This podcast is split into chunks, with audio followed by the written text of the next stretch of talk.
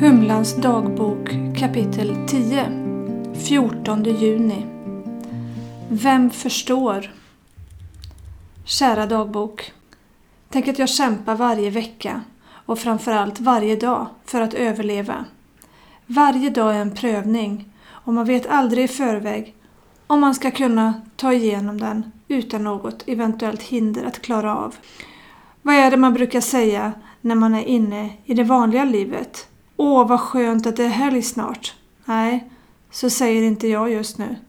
Man vågar knappt säga det högt. Men helgerna, det är de värsta tänkbara dagarna för en som är det jag är.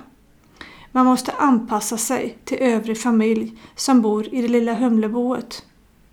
De som inte alltid förstår varför humlemamman är överkänslig för typ allt. Höga ljud, tjafs och stök. Hon som ställde upp på allt tidigare gör inte det just nu. Man kan möjligen till viss del föreställa sig och tänka sig in i situationen som ens anhörig, vän, har hamnat i. Men ingen, absolut ingen, förstår innebörden av att lida av utmattningssyndrom mer än de som själva har hamnat där.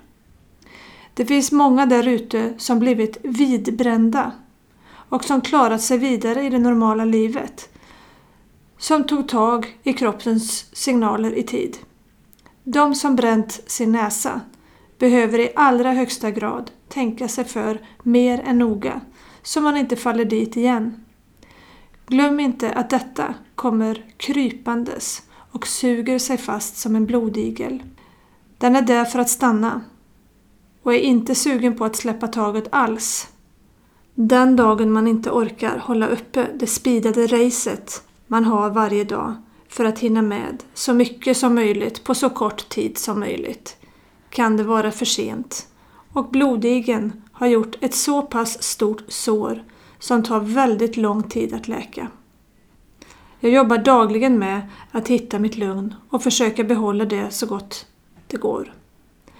När man har en stresströskel som är på noll blir det kaos i huvudet då det har till exempel med tider att göra. Man blir stressad helt i onödan, men det värsta är att man inte kan rå för det. Jag var och hälsade på min syster och valde ta tåget då det normalt bara blir knas med bilkörandet. På hemväg var det ett byte som skulle göras. Direkt satte min sugande blodigel igång att störa mig. Hjärtklappning. Ansiktet börjar rycka så där nervigt som man tidigare bara har sett på annat folk ibland. Jag mer eller mindre springer till nästa tåg som jag trots allt visste skulle stå still i tio minuter. Jag har aldrig tidigare haft problem med sådana småsaker som nu blir jättestora för mig.